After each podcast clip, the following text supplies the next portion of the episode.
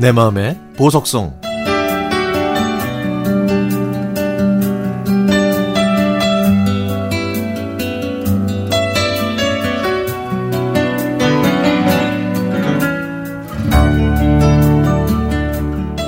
오랫동안 함께 했던 걸 쉽게 버리지 못하는 건 저와 이미 친분을 맺고 함께 하기로 했다는 의미입니다.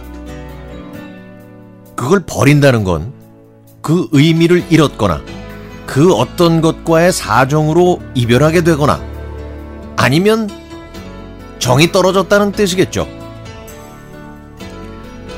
나이가 든다는 건 오랫동안 함께 했던 걸 쉽게 못 버린다는 것이고요. 그것이 사람이건 동물이건 물건이건 간에.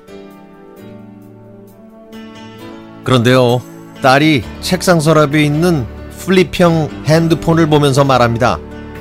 아빠, 이거 버리면 안 돼? 고물이잖아. 이걸 누가 써 요새? 아, 그거? 야, 그거는 말이야. 그거 저 아빠가 나중에 다시 쓸 거야. 011로 시작하는 생애 첫 휴대전화. 이 flip형 핸드폰을 구입하고 고장나면 바꾸고 또 고장나고 고장 없이 쓰다가 지금껏 보관하고 있는 이 flip형 핸드폰을 보니 정말 감회가 새롭습니다. 6년 전에 지금 쓰고 있는 2G 폴더 핸드폰을 구입했는데요. 며칠 전에 이제 이 2G 폰을 못 쓰니까 바꿔야 한다는 문자가 왔더라고요. 그런데 제 마음이 거부하고 손에 든 낡은 핸드폰은 우는 것 같았, 같았죠. 어떻게 해야 하나 고민을 했더니 딸이 아빠는 강원도로 출장도 자주 가는데 당장 며칠 후면 강원도에서 통화도 잘 안 될 거니까 이참에 바꾸자고 하더라고요. 결국 억지로 이끄는 딸의 손을 잡고 길을 나섰습니다. 저와 딸은 핸드폰 대리점으로 가서 신분증과 카드를 제시해 모든 일을 일사천리로 끝냈죠.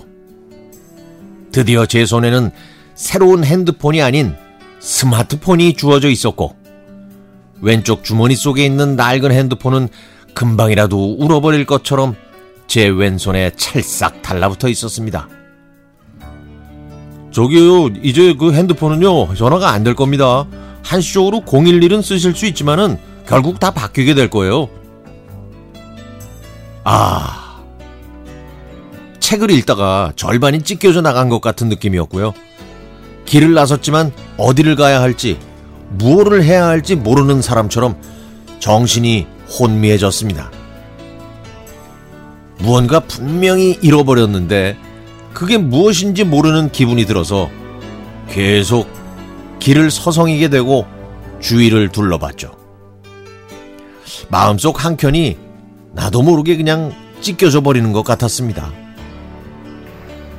저는 소리 없이 하늘을 한참 바라보면서 속으로 작별 인사를 했죠. 오늘 나는 내 반쪽이자 아주 오랜 친구를 잃었네. 그동안 고마웠다. 잘 가.